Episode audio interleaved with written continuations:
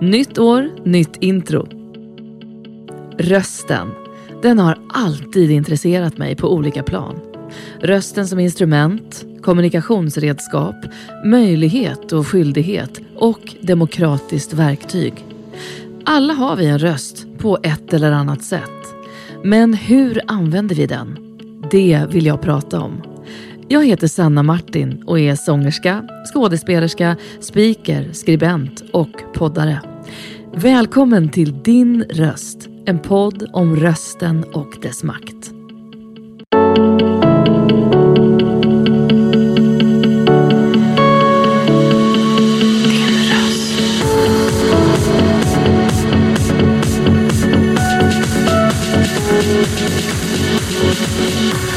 Din röst. Sådär. Ja, Nu. här är någon som har gjort det här förut. Nu lägger jag undan det här. Det känns som jag har manspread här. Om det är något vi kan unna oss så är det väl det. Man Fantastiskt. Jag har också ben här mellan fötterna. känner. Men det är en sann glädje att välkomna dig till min podd, Din röst, Annie Lööf. Tack så jättemycket. Så himla kul att du vill vara med och prata om röstens betydelse ur olika vinklar och vrår. Vi får väl se vad vi, vad vi berör här idag. Ja, för mig som politiker så är ju röst både att man röstar, men också att använda min röst. Exakt, och, till det var liksom saker. det som var grunden till hela den här idén med den här podden. Verkligen. Det blir väldigt verkligt. Man blir rädd. Andra år när jag har fått sådana här hot har jag även inför mig själv varit väldigt kaxig och sagt att det här påverkar inte mig. Jag blir mest förbannad. Och det stämmer också, men det liksom kryper in under skinnet på en. Och i somras ställde jag mig frågan, är det värt det? Det här är dina egna ord från en intervju i SVT ganska nyligen hos Karina Bergfeldt eh, angående den rättegång som du var målsägande i i höstas. Har det med tiden, tycker du, blivit mer motigt och riskfyllt att höja och använda sin röst som politiker? Ja, men det har det. Och kanske är det så för att det blir mycket tydligare vad andra människor tycker och tänker. Med sociala mediers intåg så har ju på något sätt tröskeln sänkts för att ta kontakt med människor och berätta sin åsikt. Samtidigt så ska man ju komma ihåg att vi har ju haft två brutala politikermord eh, tidigare i Sverige. Ah. Och eh, det var ju också otroligt hatiska stämningar runt omkring, inte minst runt Olof Palme på den tiden. Men det man kan känna nu de senaste fem, sex, sju åren, det är ju att ja, men det är som att något har släppt. Liksom. Människor tappar, de använder sin röst lite väl mycket utan att tänka efter vad de säger. De, det är ord som man aldrig ens skulle ta i sin mun, som man berättar fysiskt när man möter mig på gatan, vilket är helt otroligt. Helt otroligt. Verkligen som att man har tappat alla spärrar. Och eh, det som jag ändå försöker känna under den här hösten, för det har ju varit väldigt mycket uppmärksamhet kring eh, terrordådet i Almedalen, det brutala mordet på Ingmarie Wieselgren och så då Theodor Engströms planering och, eh, kring att mörda mig. Det är ju att jag känner att det har tagit så otroligt mycket kraft av mig, men också uppmärksamhet. att jag vill ju inte bli definierad utifrån Theodor Engströms världsbild. Jag är ju jag. Så att det jag känner att är viktigt för mig nu, det är att liksom landa i att jag har varit kontroversiell och hatad och till och med varit utsatt för utstuderade mordplaner på grund av vad jag tycker. Mm. Och på grund av att jag står för någonting. Och att det är mitt engagemang och mina värderingar som har gjort att jag har blivit utsatt. Och försöka ta med mig den känslan framåt så att det inte blir eh, det negativa, det liksom hatiska som tar över handen av det man minns av politiken, utan det är att man stod stadigt och var rakryggad, eh, som gjorde att man provocerade eh, en sån som honom till exempel. Just det. Annie, det här blir mitt 40 poddavsnitt. Du är en, eh, snart eh, fyller du 40 i Ja. år, i sommar. Och du har idag, bara för en dryg vecka sedan, tackats av som partiledare för Centerpartiet. En roll som du har haft i 11 och ett halvt år. Och eh, jag förstod det som att idag, vi sitter här den 16 februari, det är din näst sista dag som riksdagsledamot. Ja, men det är det. I eh, dag så ska jag tacka av min partisekreterare, som är min vd kan man säga. Jag har Mm. varit styrelseordförande, han har varit vd och han slutar också nu när jag lämnar. Okej. Och jag ska votera, rösta i kammaren här sista gången i mitt liv efter 16 och ett halvt år som ledamot. Herregud. Och sen imorgon så ska jag gå, jag bokar tid med IT-service som ska hjälpa mig och jag är inte så teknisk. Så jag har köpt en ny telefon och ny dator och så ska de hjälpa mig föra över allting så att Åh. det liksom klaffar. Oj, oj, oj. Men sen lämnar jag in alla mina riksdagsprylar och mitt passerkort och riksdags-ID-kort och sånt. Eh, Hur känns det? det är lite blandat. Eh, det var lite konstigt idag när jag kom in här på morgonen. Eh, för då kommer jag i min vanliga jobbkorridor och så är mitt gamla kontor öppet, dörren öppen. Som det alltid är. Att liksom, ja, men jag ska jag gå in på kontoret? Och så tänkte jag, nej! Där sitter ju Muharrem, alltså min efterträdare. Det är ju hans rum nu. Så jag fick svänga av lite i korridoren och så gick jag och satte mig i det här provisoriska kontoret. Ja, det är lite uppbrottsstämning. Vi sitter på Centerpartiets kansli i Riksdagsbibliotekets hus i, i Gamla stan i Stockholm. Och jag tänkte på att du har ju, jag vet inte hur många anföranden och tal och debatter du har hållit och varit, varit inblandad i under dina år, men det är ju många. Men har du alltid varit bekväm i det här med att tala inför andra? Nej, faktiskt inte. Eh, Och det är ett ganska givet svar på en sån fråga kanske. Men eh, faktum är att jag var en ganska blyg tjej fram tills jag gick på gymnasiet. ehm, som eh, ja, men tyckte det var svårt att stå inför klasskompisarna. Ehm, så å ena sidan var jag den här som gärna var språkrör i fotbollslaget när man skulle ta ton mot gubbarna i styrelsen för att vi skulle få bättre planer Ja eh, när vi spelade fotboll. Å andra sidan så tyckte jag det var jättejobbigt att stå inför klassen och berätta om, eh, ja, vad kunde det vara? Om Ronald Reagan eller om eh, eh, någonting som precis hade hänt. Man- Jag skrev mycket Klassiska arbeten. föredrag. Ja. Men eh, jag minns verkligen, jag har tagit upp det i tidigare intervjuer, jag, för det är så stark känsla. I åttan så skulle jag hålla om Empire State Building inför klassen. Och jag hade gjort, det var en sån gammal overhead-apparat, jag hade såna här pennor man skriver med i olika färger. Eh, kopierat in Empire State Building, skrivit hur hög den var och hur många våningar och allt sånt. Och jag kunde knappt sova kvällen innan. Eh, Jag tyckte det var jättejobbigt. Eh, Minns inte eh, vad jag sa. Eh, och det är en sån jättestark känsla för mig. Och jag brukar ta upp den när jag träffar högstadieelever runt om i landet. Att även jag som nu pratar inför miljoner människor i tv har varit svinnervös. Men jag gick samhäll samhäll på gymnasiet och i det ingick det att stå inför klassen. Så varje vecka fick vi göra sammanfattade nyhets... Eh, föreläsningar kan man säga. Alltså fem minuter inför klassen om veckans nyhet. Ah. Så det gjorde att jag övade upp mig och liksom släppte sargen lite och pratade mer fritt. Så Just det. det tror jag var väldigt bra. Otroligt bra, för det övning. saknas ju faktiskt i läroplanen och även till och med, jag pratade med Jens Lapidus om det, att på juristlinjerna har man ju inte ens Mm. Nej. retorik och sådär. Så det, det saknas ju lite, tycker jag. Det blir lite Ja, jag gick det ju där. dessutom Ja, det juristlinjen som Jens. Och, nej, men det stämmer, vi hade ju rättegångsspel och rättegångsövningar, men det är ju något helt annat. Eh, Precis. Och jag tycker det är så häftigt hur amerikanska skolbarn väldigt tidigt lär sig att vara trygg och ta plats. Och eh, min dotter, hon är åtta nu, hon går i ettan. De gör det på sin skola. Redan i förskolan så fick de lära sig att stå inför sina kompisar och berätta precis vad de vill. De kunde berätta om vad de åt till frukost eller vad de ska göra på semestern.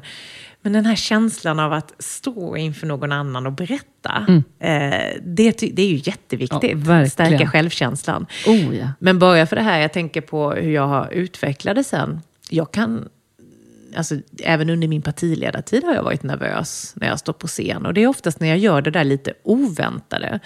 När jag är på en internationell scen, ska hålla ett tal på engelska om någonting komplicerat. När jag känner att jag inte riktigt är i min comfort zone, då blir också jag nervös. Eh, fortfarande faktiskt, när man, när, man, när man rör sig i miljöer och ska prata oftast ett annat språk och eh, om någonting som inte liksom sitter sådär helgjutet. Jag minns jag var i Indien för när jag var näringsminister så skulle jag prata om eh, den svenska mineralstrategin och hur vi arbetar med gruvor och mineraler och så. Och, och det fackspråket då på engelska, avancerad engelska, där var jag nervös när jag gick upp. Eh, samtidigt som jag också minns gånger då jag på just engelska varit ute på internationella arenor där jag bara släppt allt och känt så här, nej men nu kör jag. och hur stolt jag har varit efter det. När jag har stått på scen och liksom, ja, eh, haft en, ett samtal med någon moderator. Och sen när jag går ner därifrån och kände att, ja men, spelar roll om det var lite fel grammatiskt mm, eller jag mm, så, så, ja, jag signalerade någonting och jag fick ut mitt budskap. Så det är lite dubbelt det där. Ja, svårt, absolut. Men du är uppvuxen i Maramö i mm. Småland, mm. äldst av tre systrar. Det är jag också. Mm, stora syster ja, deluxe, ja. Vet du. Eh, men hur var samtalsklimatet hemma hos er? Var det liksom svårt att göra din röst hörd? Fick ni fighta som utrymmet där på något sätt i alla diskussioner? Och... Nej, men det är jag och min eh, äldsta lilla syster. Vi är, det skiljer bara två och ett halvt år på oss. Så vi har ju hängt ihop. Och sen har vi en sladdis som är tio år yngre. Och eh, hon eh, har ju nästan vuxit upp själv kan man säga. För vi flyttade ju hemifrån när hon var tio, mm. liksom åtta, tio år. Men eh, nej, jag upplever nog ändå att mamma och pappa uppmuntrade oss till att tycka saker. Mm. Pappa var polis, han jobbade skift, så vi var ofta hemma mycket tillsammans och käkade middagar ihop och fikade. Och liksom han, han uppmuntrade oss till att tänka själv. Mm. Så här i efterhand så tänker jag att liksom, han sådde ju någonting där hos oss. För vi alla tre är ju väldigt självständiga idag. Vi mm. är mm. chefer och ledare på olika plattformar. Att liksom stå för någonting, att liksom orka ta ton och ha sin röst och mm. hålla ut. Sen kunna ge oss lite motstånd eh, också ibland och ställa motfrågor. Eh, så det var en rätt bra skola utan att man visste om det. Ja, precis. Verkligen. Men du verkar ju ha haft en, ha haft en väldigt stabil och fin uppväxt och skoltid. Och som du nämnde spelade du mycket fotboll och gick ut gymnasiet med toppbetyg och hamnade sen på juristlinjen. Men hur började det här liksom spira det politiska eh, intresset och engagemanget för samhället? Ja, men det kom nog eh, lite pö om pö och lite parallellt utan att jag visste om det faktiskt. För att jag har jag är en person som sätter mål och så håller jag mig till dem. Jag är ganska fyrkantig egentligen. Eh, jag brukade förr säga att jag gillade femårsplaner. Det var ju sådana socialistiska femårsplaner med planekonomi. Det gillar jag inte som liberal. Men jag gillar att sätta långsiktiga mål för vad jag skulle göra. Och det gjorde jag även på högstadiet. Så jag hade bestämt mig redan i åttan, tror jag, eh, det var, att jag skulle bli jurist. Så att jag det var därför jag pluggade så mycket. För jag ville ha bra betyg så jag skulle komma in på juristlinjen. Mm. Och samtidigt så tog jag ju plats i klassrummen kring politik. Vi hade en debattglad klass och på gymnasiet framförallt så var det många i Ung Vänster. För det var ganska vänsterbetonad diskussion i början av 2000-talet med Göteborgs kravaller och ja, men antiglobalisering och sånt. Och mm. Det kände jag, nej men nej, jag är nog, jag gillar öppenhet och omvärlden och mångfald och företagsamhet. Så jag började liksom definiera var jag själv stod i förhållande till mina klasskompisar. Och sen så hade vi i Jönköpings län är det mycket kristdemokrater, så det var många kristdemokrater. Så kände jag så här, nej, men, nej jag är mer liberal än konservativ. Eh, och sen började jag definiera utifrån andra egentligen vad jag befann mig på den politiska skalan. Men jag är en late bloomer brukar man säga, för att många som går med i ungdomsförbund gör det när de är ja, 15-16 år, eh, kanske till och med yngre ibland, eh, och är med utifrån ett socialt perspektiv, hittar på grejer, fritidsaktiviteter. Mm. Men jag är en nörd, så att jag läste, när jag kände men det här är lite spännande och intressant, så kan jag göra politik som hobby vid sidan av att jag är åklagare eller jurist. Så beställde jag hem partiprogrammen eh, och så läste jag dem. Och så fastnade jag faktiskt för Centerpartiet då. Och, mm, så att jag är både ideologiskt driven och sen pushade pappa mig till att bli aktiv just för att jag hade så mycket åsikter och gnällde. Och, som, som en del andra idag, som en del som hör av sig till mig nu, så bara, ah, varför gör ni ingenting, ja, ni, ni jäkla politiker? engagera dig själv. Ja, ja så han bara, det. men sitt inte på läktaren, det gör du inte när du spelar fotboll. Du är du med på planen, du förändrar, du spelar. Mm. Och jag bara, jaha. Eh, så då gick jag med i trean på gymnasiet i okay. Centerpartiet. Och eh, valde egentligen partiet utifrån att eh, det sågs då som ganska, det gör det fortfarande, men då som ganska fräscht och nytt. Maud Olofsson var ny partiledare precis då. De hade tagit ett nytt idéprogram och det var mycket miljö, klimat, entreprenörskap och mm. småföretag och så. Då kände jag, nej men det där, där vill jag engagera mig. Och sen eh, Ja, sen bara körde jag på. Men det är ju helt otroligt. För det första tycker jag det är så otroligt kul att säger att du var en late bloomer. För att jag hade tänkt fråga hur landade du i Centerpartiet och så. Men du, jag vet ju faktiskt inte riktigt själv. Jag tycker det är jättesvårt med partitillhörighet. Jag Ja. våndas inför varje val. Ja. Och jag Det är ganska många. runt i, i mitten där någonstans Mm. jämt. Liksom. Men det, det är ju inte självklart. Så att jag vet inte vad man är då, om man är 48 och inte riktigt har bestämt Super late bloomer. Super late bloomer. Nej, Eller har man faktiskt, vissnat redan? eh, Nej, men vad tänkte jag på det du sa om det här med att du liksom gick med och så såg du att Maud Olofsson var ny. Hade du någon känsla av att så här, jag ska fram i den här partitoppen? Liksom, toppen? och, kunde du se någonting framför dig sen? Nej. Att så här, där, jag vill jobba Faktiskt totalt. inte. Och det är ganska ovanligt. Om man känner mig nu så är jag ju väldigt liksom, tydlig i att sätta mål och jobba mot dem. Men jag var väldigt inriktad på att bli jurist. Jag skulle jobba med eh, antingen folkrätt, alltså internationell rätt och mänskliga fri och rättigheter. Jag fick i, i samma veva Dag Hammarskjöld stipendiet. Han var ju generalsekreterare för FN eh, på 60-talet bland annat. Och liksom det här att vara med och förändra världen. Eller vill jag jobba med utsatta barn och kvinnor? Så det var verkligen min inriktning. Och när jag fick frågan första gången om att bli, stå på en lista eh, inför riksdagsvalet 2006, jag fick den 2004 redan, så tackade jag just nej. För att jag var så inställd på att jag, nej, jag pluggar, jag bor i Lund, jag ska bli färdig jurist, jag ska sitta ting, jag ska bli åklagare och sådär. Eh, men sen ångrade jag mig och så ringde jag tillbaka efter någon vecka och bara, Jo, men jag, jag testar. Jag driver kampanj, för det är ju kul. Det är ju inte säkert att jag kommer in i riksdagen. Eh, jag, jag testar, och då var jag ju bara 22. Och så blev jag 23 då och blev inkryssad i riksdagen. Men när jag kom in här i de här korridorerna, då, det finns ju intervjuer där jag liksom är tydlig med att jag sitter här i två mandatperioder till 2014, sen ska jag bli jurist. Så jag hade fortfarande liksom siktet inställt på att använda min juristutbildning och jobba. Sen så fick jag lite blodad tand där, första mandatperioden. Eh, jag kände att man kunde påverka och förändra. Eh, jag insåg att det här med att liksom hålla tal och samtidigt kunna förhandla fram politik och göra skillnad, ja, men det var något som lockade där.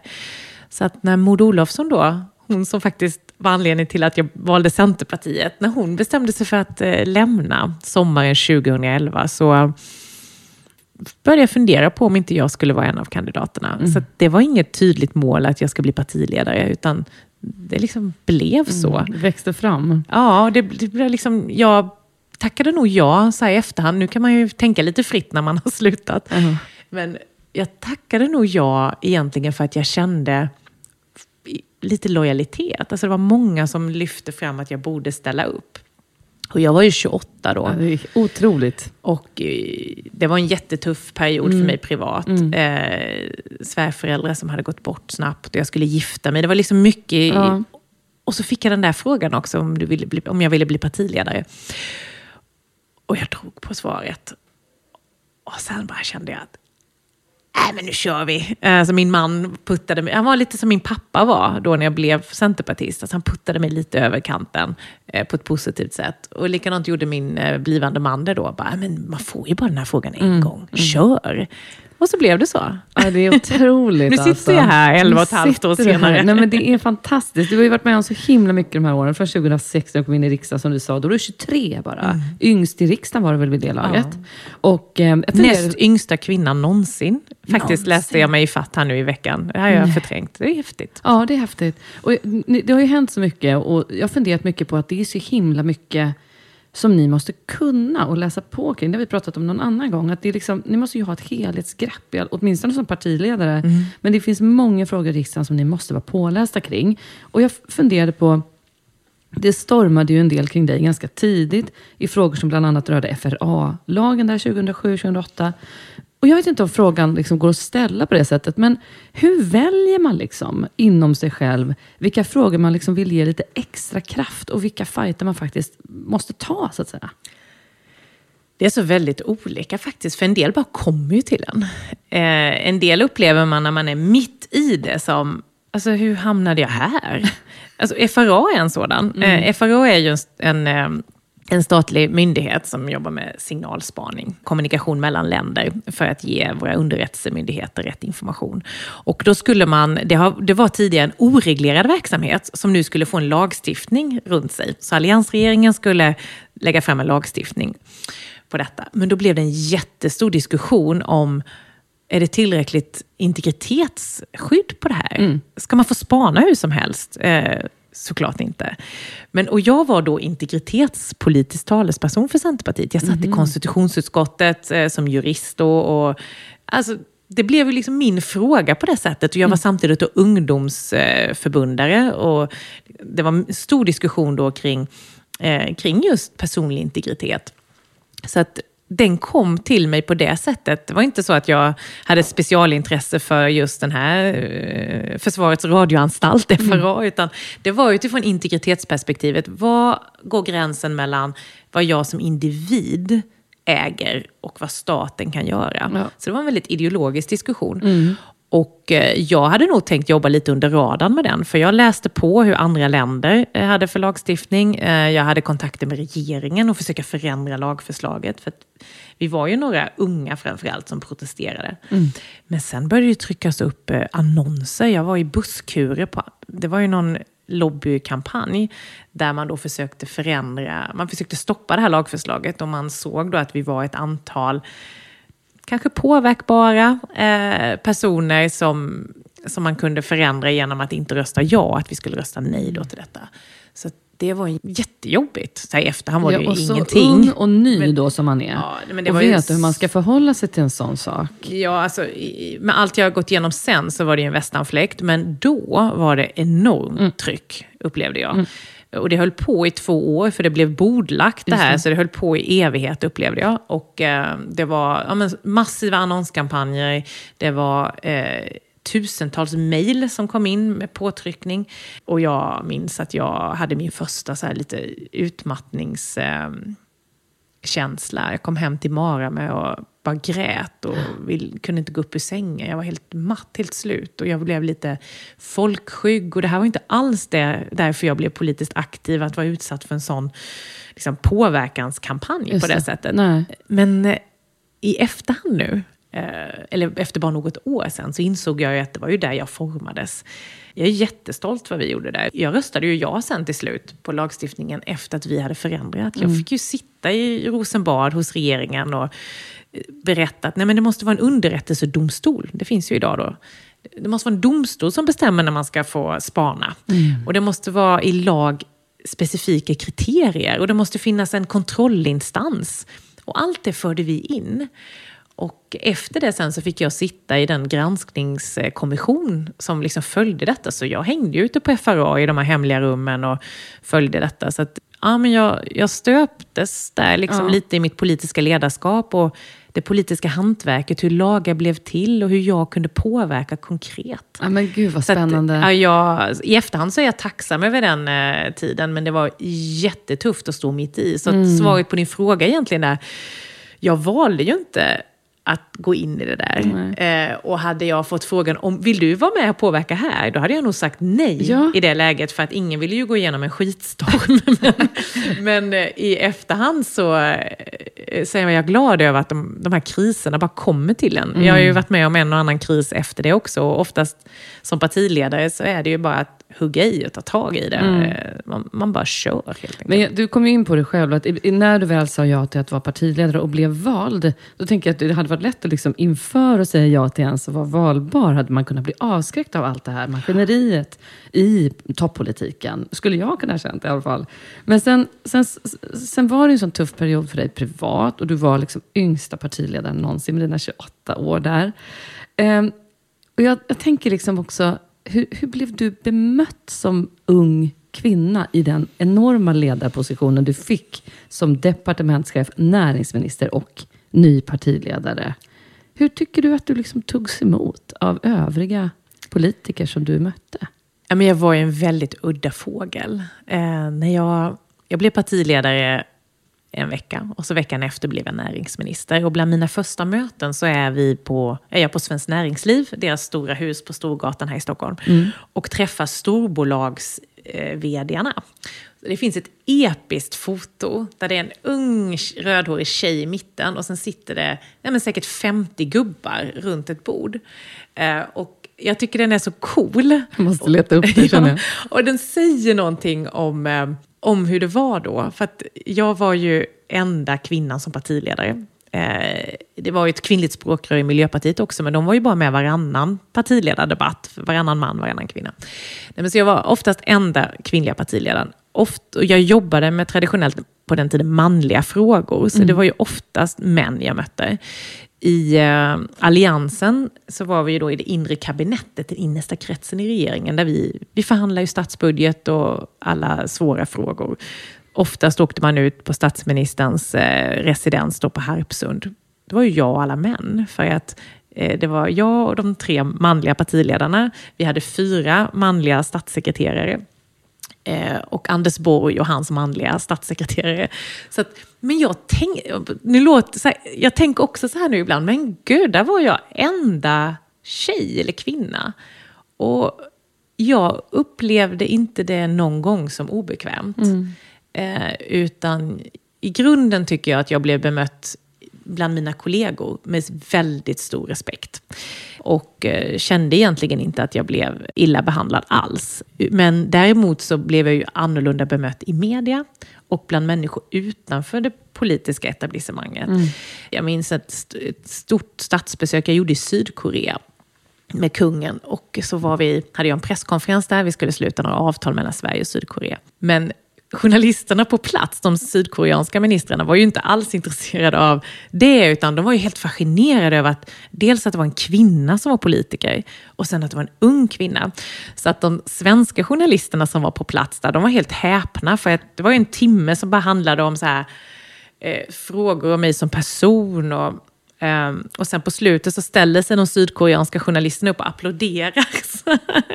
För det var så annorlunda och unikt att man var så ung och mm. hade en sån tung portfölj. Mm. Jag väljer att lyfta upp de delarna, för oftast, jag lyfter oftast upp allt det andra som är negativt. Mm. Men det finns ju liksom också de här härliga stunderna där jag faktiskt bara har blivit bemött med väldigt djup respekt. Mm.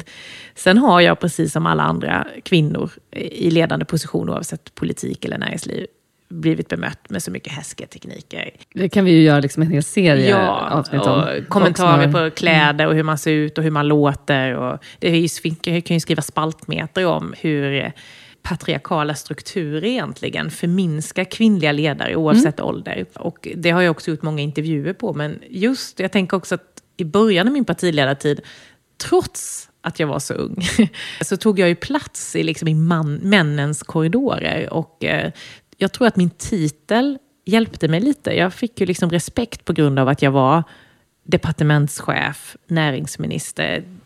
Det är ändå en hierarkisk ordning. Eh, så det jag sa, det var liksom det som gällde. Och det tror jag hjälpte mig ganska mm. mycket, trots att jag bara var 28. Då. Mm.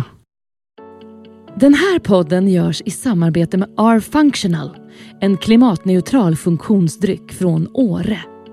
De vill i allt de företar sig göra det de kan för att ta ansvar för vår miljö och framtiden för vår planet. De vill att människor idag ska kunna leva och bo i samhällen fria från skadliga ämnen i både jord, luft och vatten. R-Functional tror på att ge människor tillgång till törstsläckande drycker lokalt producerade i Sverige, framställda på naturligt mineralvatten och berikade med naturliga ingredienser. Genom ett för miljön minimalt belastande sätt levererar de fossilfritt från sin tillverkning i Åre och ut till sina kunder i resten av Sverige. Allt för att göra så små avtryck som möjligt på den här planeten och för att vi och nästa generation ska kunna känna naturens krafter även i framtiden. Läs mer på rfunctional.com. Mitt intryck av dig är att du har en enorm drivkraft, ett ovanligt patos och ett intresse genuint för att föra samhället framåt. Du känns tolerant och orädd upplever jag och de gånger vi möts innan så har jag verkligen upplevt dig som närvarande. Och jag tänker på att du som ägnat så stor del åt nationell politik och även dessförinnan politik på kommunal nivå och i ungdomsförbund så har du träffat enormt mycket människor och behövt lyssna på dem. Hur gör du för att lyckas behålla den här känslan av att vara närvarande? Fast jag är väldigt nyfiken av mig. Så att jag är på riktigt intresserad. Jag har liksom inget knep för att lyssna, utan jag lyssnar. Eh, och jag tror kanske att det är styrkan i det hela. Jag är verkligen intresserad. Det är klart att jag har mött många människor som jag, som, där man känner så här, åh, nu är det en rättshaverist som står framför mig. Hur ska jag liksom avrunda det här samtalet på ett bekvämt och seriöst sätt? Mm. Men de allra flesta som kommer fram till mig gör ju det med respekt och eh, Eh, för att de vill något. Jag träffade nu två praoelever här utanför precis innan poddintervjun mm. kom. Så jag satt mig ner med dem en liten stund. Och jag vill ju veta varför de ville prao här och vilken skola de går på och vad de tycker är roligt. Mm. Och jag tror att man måste vara det för att kunna vara en framgångsrik politisk ledare i alla fall. Mm. För jag ser mitt uppdrag som att jag är en representant för människor. Och att det i grunden handlar om att bygga tillit och förtroende då måste man jobba med tillgänglighet och närhet och eh, vara den man är. Mm. Men det är klart att jag ibland har blivit jättefrustrerad när jag ligger i bänkpress på gymmet och precis ska lyfta något tungt och så kommer det fram en härlig väljare och bara Hej Annie, eh, skulle jag kunna få ta en selfie? Eller man bara Inte nu! så det finns ju sådana här situationer. Eller jag kan känna ibland när man har varit på partikonferenser tusen centerpartister på samma ställe. Och jag ibland smyger in och sätter mig på toalettlocket på en toalett bara för att få vara i fred lite. Och sen efter några minuter så knackar det på dörren så här. Vi är några stycken här ute som vill ta foto med dig. Och då, kan man, då vill jag inte känna mig så tillgänglig, ska jag berätta. Nej. För det, det, är ju ibland situationer där man bara känner så här, men, men låt mig vara. Eh, så kan jag också känna. Men det är klart, att vara den här allmänna egendomen ja. på något sätt, som ja. många offentliga personer beskriver. Precis. Det måste väl göra någonting med en? Jo, men det jag. gör det. Mm. Samtidigt som jag vet, du och jag har ju träffats i en klädaffär en gång ja, här precis. med barnen. Och Att liksom bara kunna snabbt stanna upp och prata. Och sen fortsätter jag handla strumpor och leggings till tjejerna. men det är gillar man inte att träffa människor så ska man nog jobba med något annat ja, men, tror jag. Kanske. Lite så. Ja, men precis. men du, jag tänkte på det generellt kring politiker, ministrar och hur man väljer och föreslår varandra eller människor mm. inom partiet för olika eh, roller.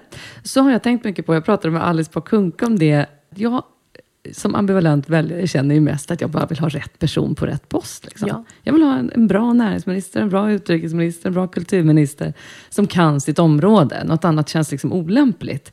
Men är det så förbaskat viktigt att den just kommer från ett visst parti? Om nu Moderaterna ska liksom göra en regering, måste de hålla på att välja bara bland dem? Jag kan bli liksom irriterad på det. Bara, ring någon som är bra istället. Men där hävdade Alice att så här, nej, det är jätteviktigt att man vet att den ministern skriver under partiets hela program. Men har, har du liksom haft sådana här reflektioner att så här, den borde ha det där? Men ja. hur tänker du kring den här grejen? Nej, men, men vår demokrati är uppbyggd på eh, just partier. Mm. Eh, annars hade vi ju haft ett annat styre. Så att ja. Så att det är ju jätteviktigt att de också är de som är ministrar för Centerpartiet, att de är centerpartister. Mm. För det handlar ju om att bygga styrka och förtroende internt i partiet. Man är en rörelse som ska framåt. Men ja. samtidigt så måste det ju vara dugliga personer som sitter där. Ja. Eh, så att när man sätter samman ett lag, som jag har gjort, tagit fram ministrar, statssekreterare, medarbetare, då har jag kunnat välja, plocka fram eh, statssekreterare till exempel, som är ja, men, som en vd för en minister egentligen. Mm, det är den som det. sköter allting praktiskt mm. eh, och får saker att hända. Den kan jag plocka lite semi-externt ifrån. Eh, jag har tidigare erfarenhet av att vara chef inom någon annan bransch, mm. men som sympatiserar med våra värderingar. Ja. Eh, det gör även den här regeringen nu. Alltså mm. Christian Danielsson, han är statssekreterare för EU-ministern. Han var ju EU-kommissionens representant i Sverige under många år. Mm. Han är så här ämbetsman mm. eh, som inte haft någon partikoppling tidigare. Ja, men det är lite häftigt. Det här eh, tycker jag är, är liksom in, eh, okänd fakta på något sätt. Ja, och eh, nej, men så att, ibland gör vi ju på det sättet. Många av mina medarbetare här är ju, har ju liksom, är ju också centerpartister i kommunala församlingar och sånt.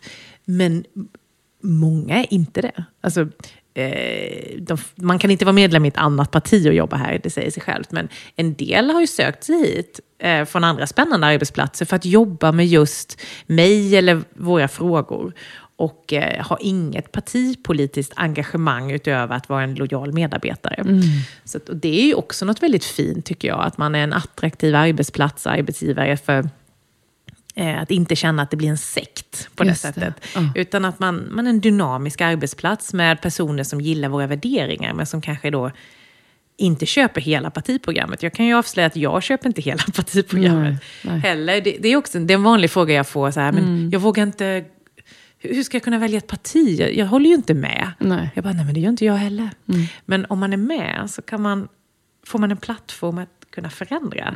Centerpartiet idag tycker ju såklart mycket mer som jag än vad det gjorde för 12 år sedan. För nu har jag ju kunnat vara med och förändra Mm. Just politik. precis. Ja. Eh, så det är, eh, men det finns fortfarande saker där jag har böjt mig för, eh, jag kommer inte avslöja vilka, där jag har böjt mig för ma- majoriteten i partiet. Bara för att som ledare behöver man också liksom lyssna in vad, vad tycker de. Jag kan Mm. ha mina privata åsikter, men det behöver inte bli Centerpartiets åsikt. Nej. Många är ju som du, alltså som har en knippe värderingar och en knippe sakfrågor och känner väldigt starkt för vissa personer. Som precis. kan tillhöra många olika partier. Verkligen. Och det tyckte jag var styrkan med Alliansen. För många eh, väljare kunde man se i mätningarna röstade först och främst på Alliansen. Och sen valde man parti. Just det. Eh, så att man, man definierade sig inte som eh, moderat eller centerpartist, utan man var en del av Alliansen. Ja. Och det där säger någonting väldigt mycket nu. Det, är likadant nu, är det många som definierar sig ja, men, i mitten och till vänster, som att man vill vara en del av en rörelse som inte är SD. Det är lite mer mot nu. Ja, just det. Eh, på det sättet att man, man vill vara med i en rörelse som, som säkerställer att man samarbetar. Ja, kanske inte i mitten då, eftersom mitt parti inte gick så mycket fram, men som har Ja, men i det här, Magdalena Andersson går ju väldigt starkt nu. Just på grund av att, inte den, att de har presenterat så mycket ny politik, utan för att människor känner att de, hon står för någonting som inte är SD och står för någon progressiv rörelse. Många röstade på mig för att jag hade samma, upplevdes ha samma känsla. Så att det tror jag att man kommer ha mer personinslag i eh, väljarnas beteende. Absolut. Vi ska komma in lite på alliansen som du själv gjorde.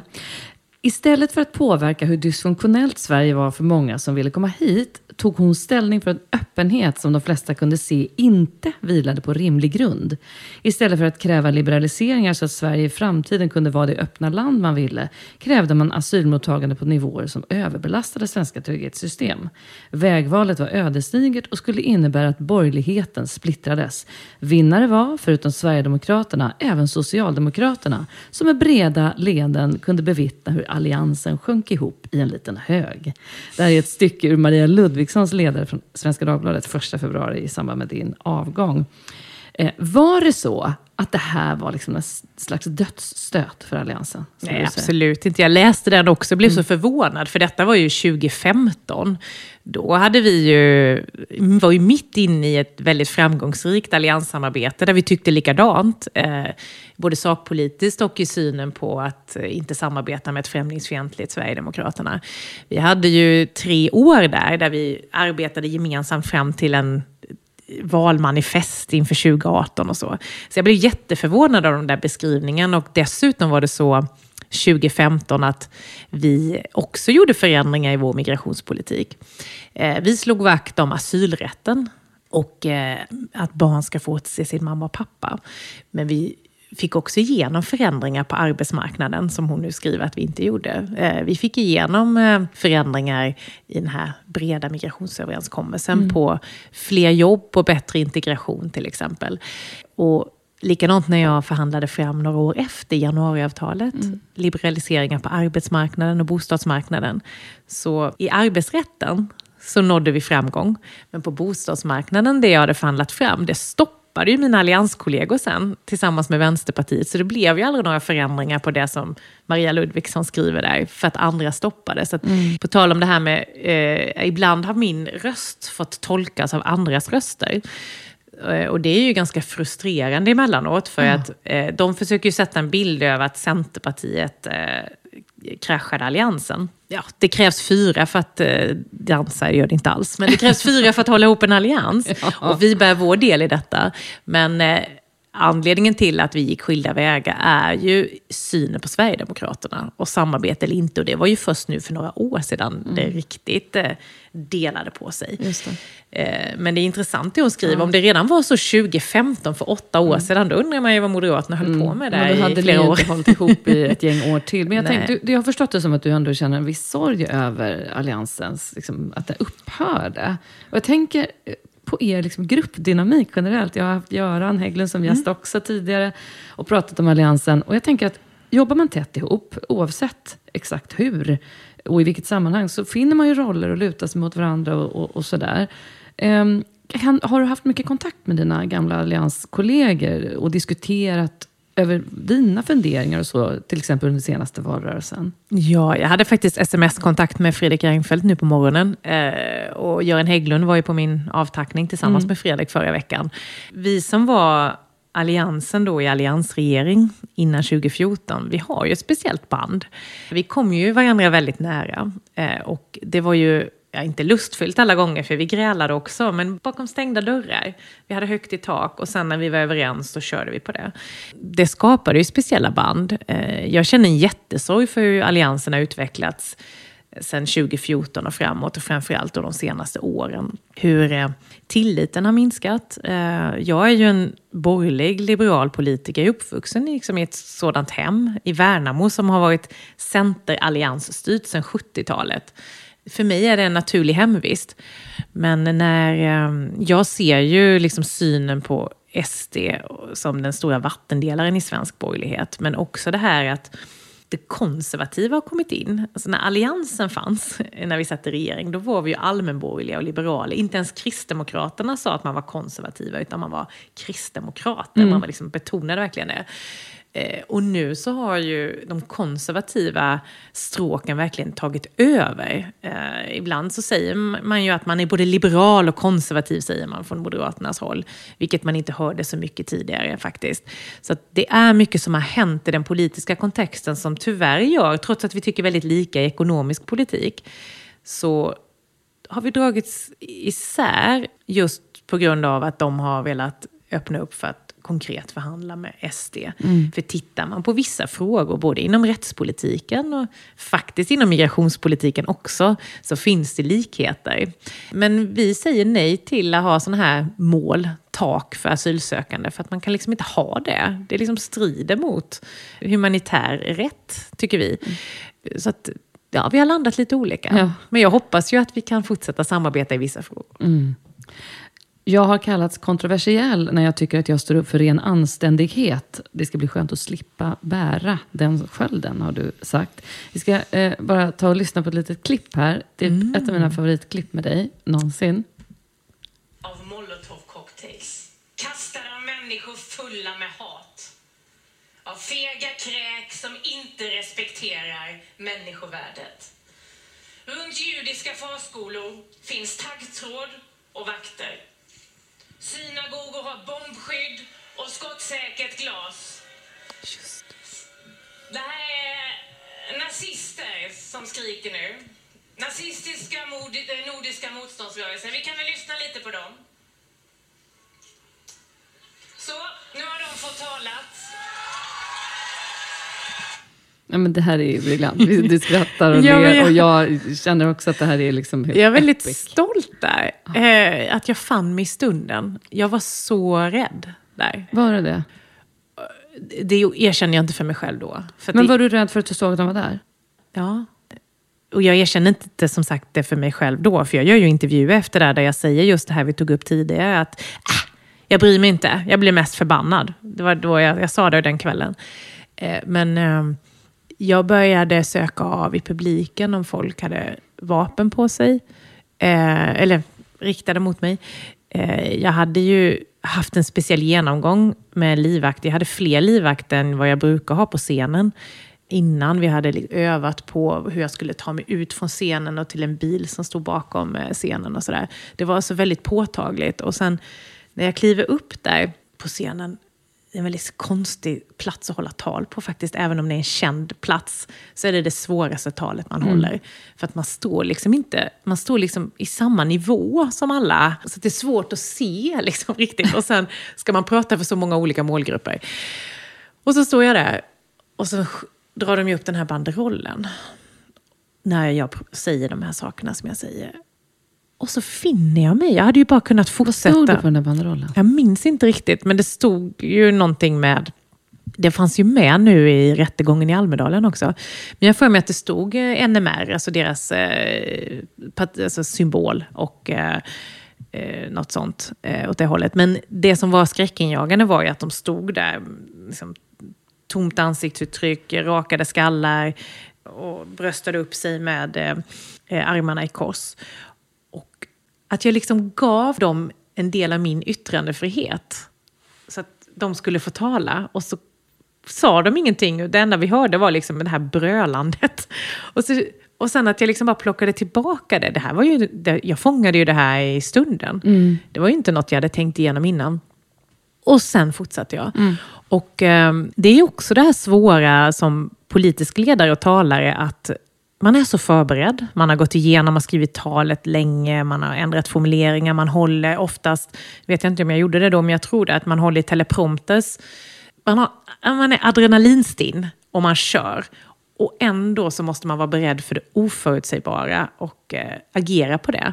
För man blir bedömd också på hur man agerar i eh, oväntade situationer. Det här ja, var ju en extremt oväntad ja. situation där jag kunde plocka hem det. Men jag har tänkt så mycket på Almedalen, för jag tycker det är väldigt kul att kolla på de här talen. Och um, Det är ju en helt unik öppen plats som ny partiledare, ja, men den sticker ju ut. Ni möter ju folk på ett annat sätt där och där blir ju också era, er ton annorlunda.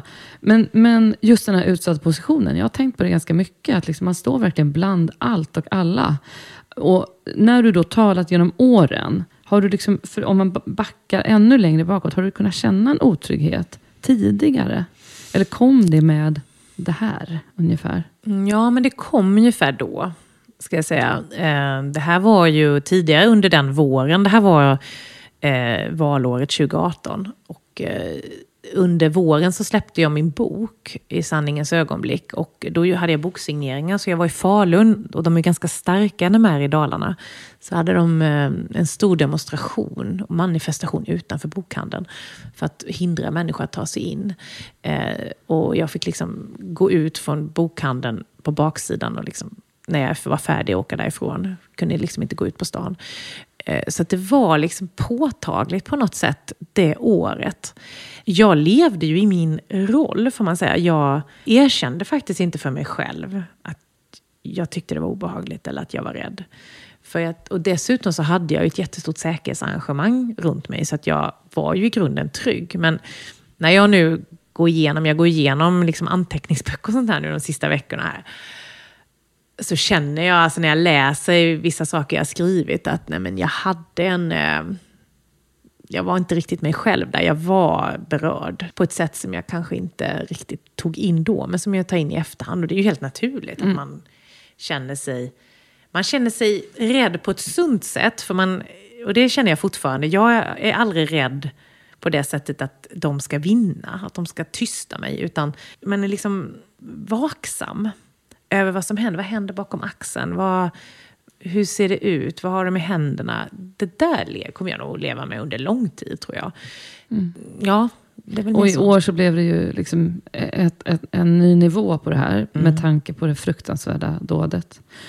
När Ingmarie Wieselgren blev mördad på öppen gata i Almedalen. Det är svårt att hitta ord, tycker jag. Och jag vill inte fråga dig för mycket om det här. Du har pratat om det. Allt känns liksom futtigt. Men, men när vederbörande nu sitter bakom lås och bom. Har du kunnat liksom få hjälp för att bearbeta detta? Så att du kan liksom lugna dig själv på något sätt? Jo, men jag, det var faktiskt en del av min bearbetning att vara med på rättegången. Eh, och jag valde att sitta med där de fem dagarna för att ge mig själv tiden. Det känns ju lite konstigt för jag satt ju inför alla andra människor där. Men för mig var det så viktigt att sitta där utan telefoner och liknande. Bara sitta och lyssna och anteckna och både höra vittnen och höra hans eh, berättelse och liksom landa på något sätt. Så det var en jätteviktig del i min bearbetning. Eh, sen så har, har jag annat stöd runt mig också såklart, mm. eh, som jag, gör att jag kan ventilera och prata. Men jag vill ju gå vidare och jag känner att jag kommer få hantera det här lite under våren. Men mitt mål är ju att liksom inte... Jag är inte en geggande person, men jag fattar att jag måste prata om saker för att kunna gå vidare. Mm. Så eh, jag vill ju gå vidare så, så fort som möjligt. Mm. För att... Eh, dels att han inte ska definiera mina känslor. Eh, och sedan att eh, det blir en del av min partiledartid. Så på ett sätt så var det väldigt skönt att rättegången var när jag fortfarande var aktiv som partiledare. Mm. Att det liksom blir mentalt så att det, det är i det jag lämnar ja, nu. Att det tillhör den delen ja, av ditt liv. Just det liksom det. blir okay. ingen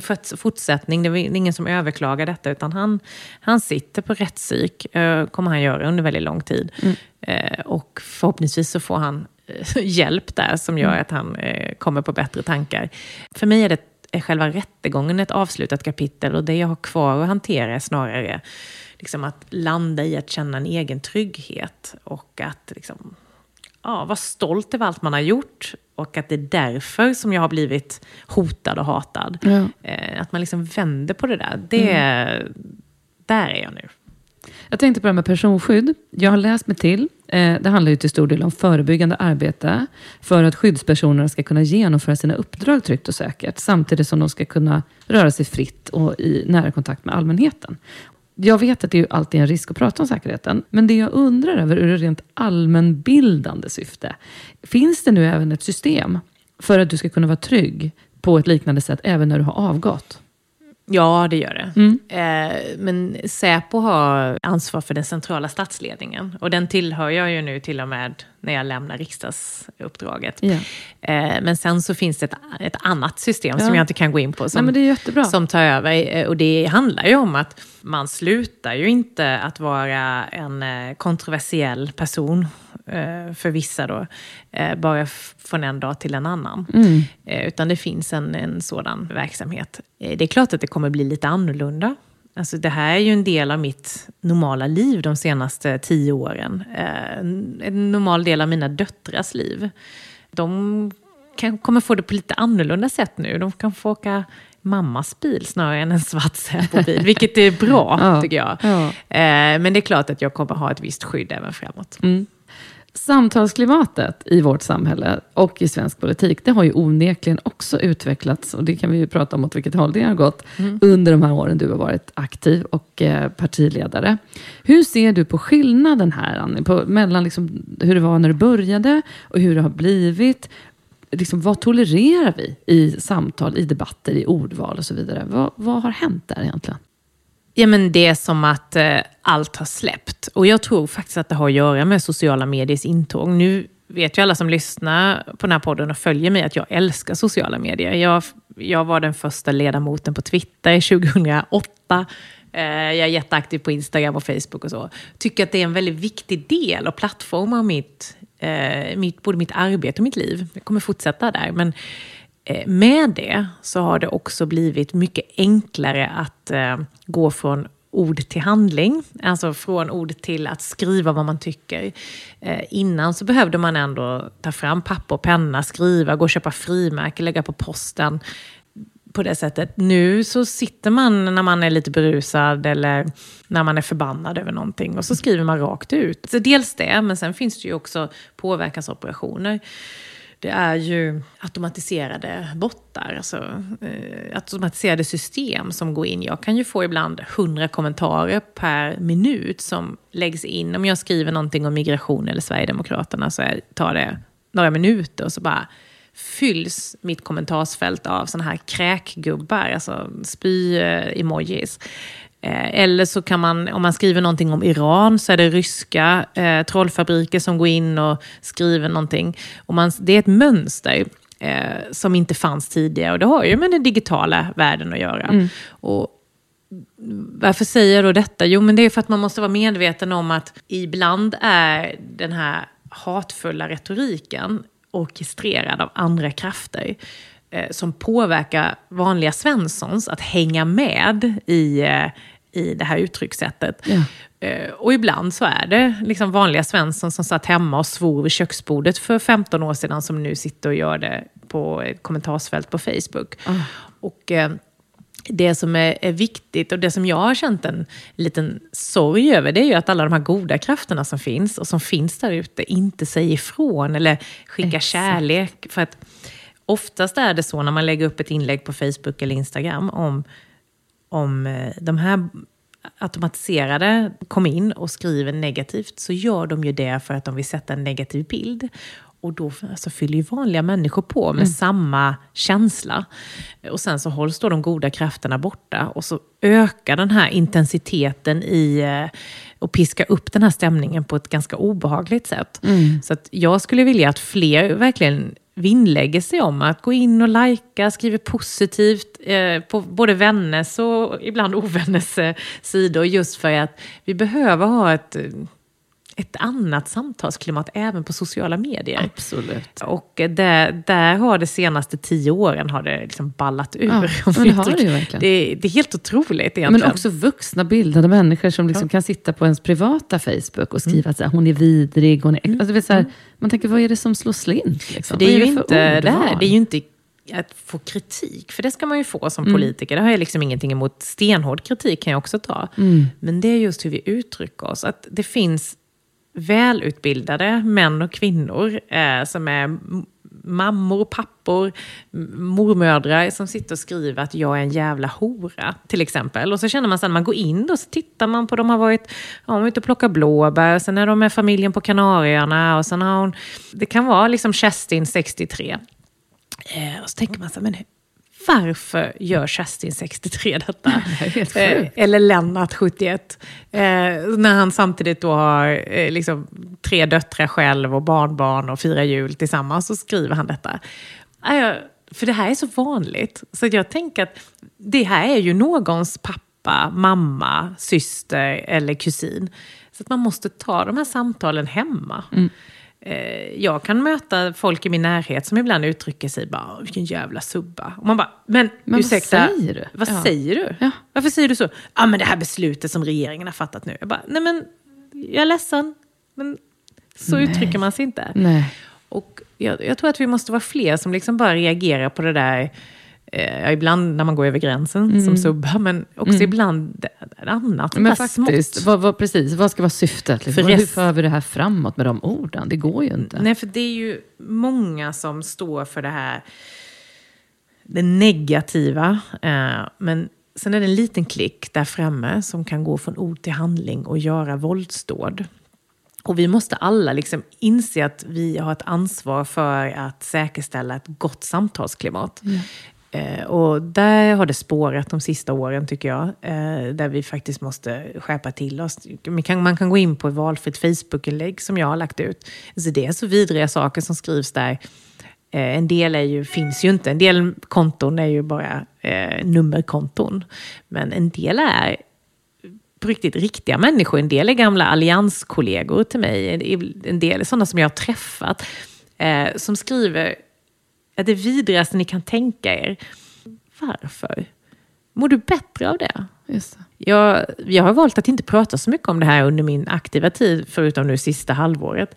Och jag har valt att göra det för att jag vill att fler politiker, framförallt lokalt, ska orka eh, och vara kvar. För de jobbar på sin fritid med politik. de är lärare och poliser och lokalvårdare och sen på kvällarna så ägnar de sig till att förbättra sin kommun. Ja. Och så får de så mycket skit. Nej, men det är otroligt. Så att, på tal om det här som pappa sa till mig när jag var liten, man kan säga det till de här gnällisarna som skriver, men ta engagera dig själv. Verkligen. Sitt inte där och spy galla på läktaren, Nej. utan du kan också bli politiskt aktiv och förändra om du tycker Mm. att eh, det är dåligt. Eh, Urviktigt, verkligen.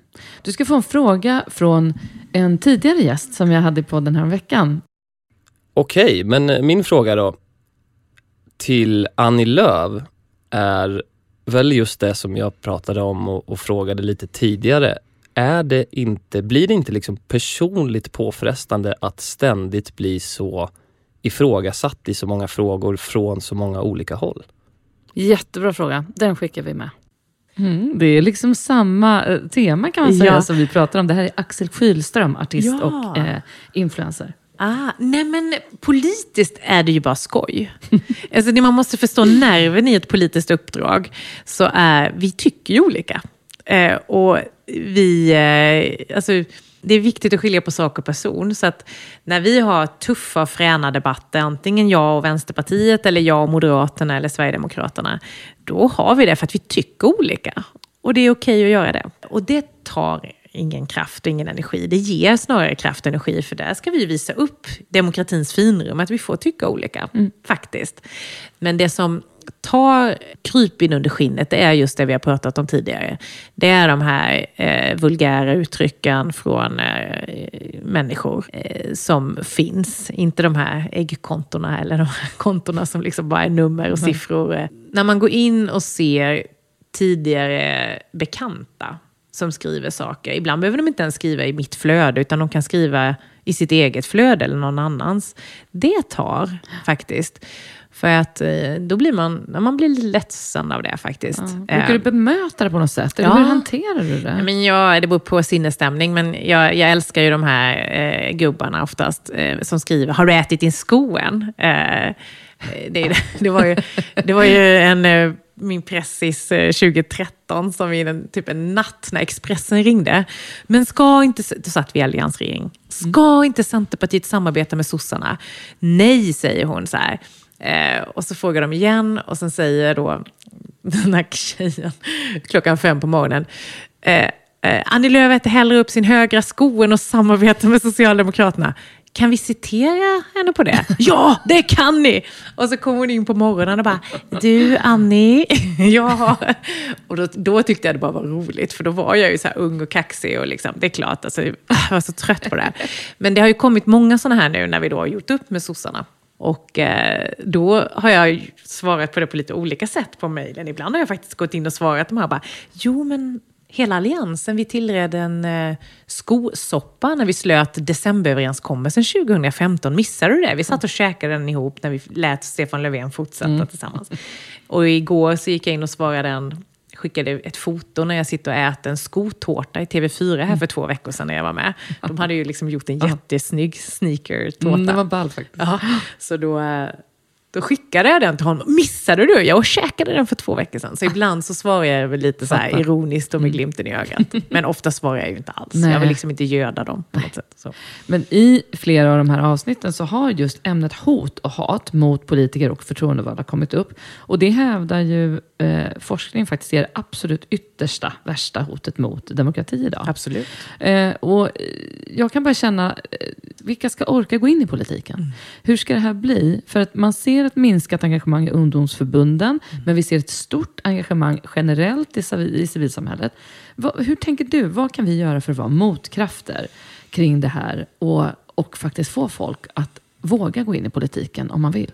Ja, men först och främst tycker jag att vi ska vara aktiva medmänniskor och säga ifrån och eh, vara ett gott föredöme själva. Det handlar ju om eh, när vi är ute och käkar med vänner, när vi är på en arbetsplats, när vi är på barnens fotbollsturnering. Alltså hur beter vi oss? Vad är det för mönster som vi ger till våra barn? Och eh, vilka föredömen är vi? Det tror jag. Vi kommer väldigt långt med att bara titta oss själva i spegeln och vad vi själva gör. Sen behöver vi vara extra måna om alla våra lokalpolitiker runt om i landet. Jag tar upp det igen för att det, de gör verkligen det här på sin fritid. De får någon hundralapp i månaden för att eh, läsa 10 centimeter eh, PM eh, några gånger i månaden. Sitta på kvällen när alla andra skulle kunna sitta och titta på Netflix-serier för att göra skolan eller omvårdnaden för våra äldre bättre. Alltså de, de viker verkligen, de tar från sig själva och sin familj för att sitta och göra kommunen bättre. Och så får de så jäkla mycket skit för det. Och jag blir så ledsen varje lokalpolitiker som slutar på grund av den anledningen, för de är ganska många. För vi på nationell nivå, alltså, vi får också mycket, men vi spelar en helt annan division. Vi har heltidslön för det här. Det är mitt jobb det här. Jag har ett säkerhetsarrangemang runt omkring mig. Men för de som behöver träffa sina hatare på barnens förskola eller på ICA utan något skydd och eh, som är väldigt ensamma. De Mm. tänker jag väldigt mycket på. Och där behöver vi göra mycket. Vi, jag har ju lagt förhandlat fram många, mycket pengar på detta genom åren för, och metoder genom då Sveriges kommuner och regioner för att liksom få till stödstrukturer för att stärka demokratin. För Mm. hoten mot både politiker men också socialtjänstmedarbetare Absolut, eller ja. journalister, Journalister, absolut. är ett hot mot vår demokrati. Vi måste säkerställa att de kan utföra sitt uppdrag. Ja. Hur upplever du det? I sammanhang som kanske inte har med ditt jobb att göra. Om man går på middag med dig. Mm. Vill alla alltid prata politik? Eller vill ingen prata politik? Alla vill prata politik och jag vill ju inte det. Jag är så, eller jag är så tudelad för att dels tycker jag det är roligt att prata Ja. politik, men jag tycker inte om att prata politik i privata sammanhang där jag känner att jag måste vara politiker. Nej. För du hamnar ofta i den rollen då kan jag Ja, tänka. där man ska här- försvara precis. saker. Eh, men nu under hösten har det varit mycket kring så elstöd och sånt, alltså höga elräkningar. Och så ska man då gå in och berätta bara "Ah, en dubblad elproduktion och måste bygga ut kapaciteten. Och du vet, man blir så jäkla tråkig. eh, men eh, nej, jag försöker undvika, när jag är i privata sammanhang så tar jag inte så mycket plats. Utan jag är en ganska tyst mus då. Och det är för att jag känner att jag, jag tar ju så mycket plats i mitt jobb. Så att ibland så kan de jag sitter och pratar med prata politik och jag säger inget. Utan sitter och lyssnar och kanske bara gör, flika in någonting.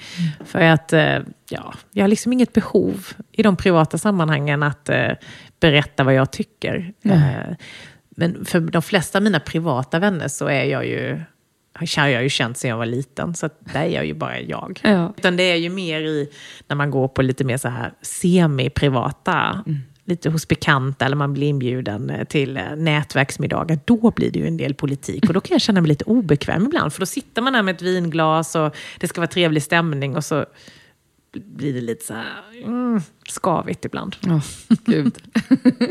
Men du har ju två barn. Mm. Vad vill du att de ska få med sig ut i livet från dig? att vara trygg i sig själv. Eh, att tro på sig själv och tro att man kan. Alltså det är så otroligt viktigt. Jag tror att det är det jag, det är det jag har fått med mig hemifrån. Att eh, liksom lyssna på vad man själv vill och att man kan gå hur långt som helst. Eh, ibland tar det lite längre tid, eh, men man kan gå dit man själv vill. Och jag tycker ibland att föräldraskapet är så himla svårt. Jag har haft så många, som andra tycker, tuffa politiska uppdrag. Men det är i föräldraskapet ibland som man tvivlar.